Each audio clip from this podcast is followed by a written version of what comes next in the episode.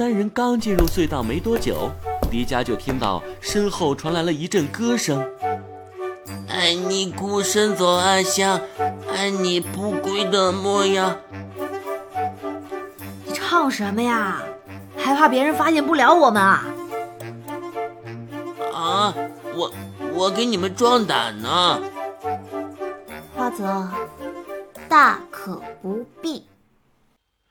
迪迦、千岁和花泽顺着通道往前走，没走多久，通道就变得宽阔无比。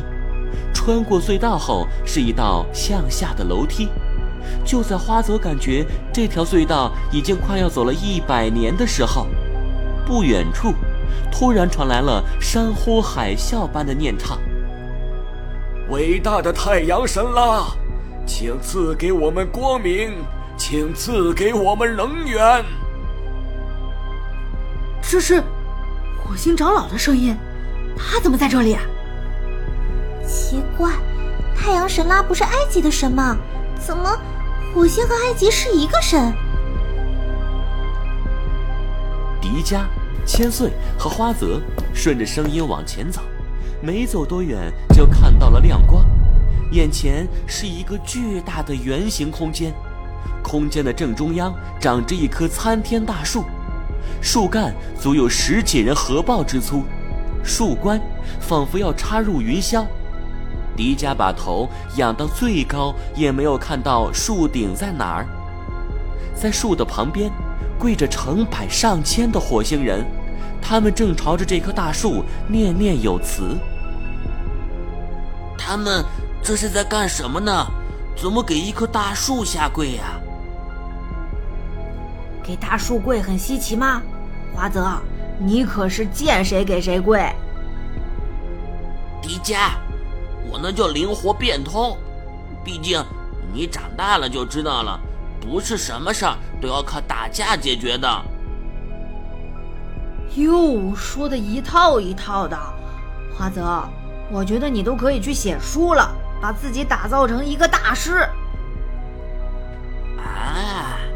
原来你觉得我可以当大师了，迪迦，没想到你还挺有眼光嘛。你快说说，觉得我可以当什么学问的大师啊？怂学？怂学？迪迦，我真想掐你一把！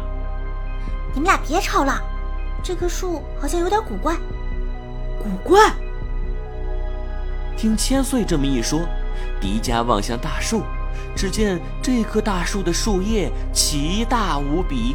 都快比自己的被子还要大了，每片树叶的下面都长着一个灯笼大小的果实，隐隐约约可以看到浅绿色的光芒从树叶中输送到果实里。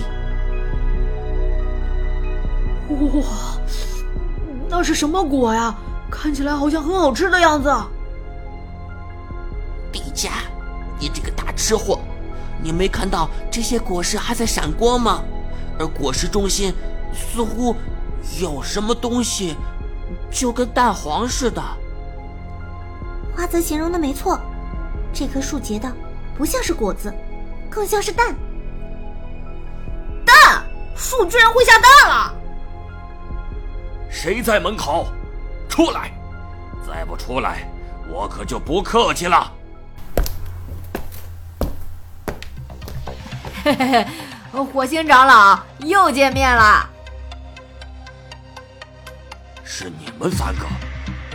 嘿，我们出来找厕所，呃，走着走着就走到这里来了。哇，好多人啊！你们在开会吗？哎，你们接着念，我们就不打扰了。站住！说来就来，说走就走。迪迦，我本不想扣留你们。可你们竟然来到了我们的火星禁地，知道了我们的秘密，那我就不得不把你们永远的扣留在火星了。来人，把他们三个抓起来！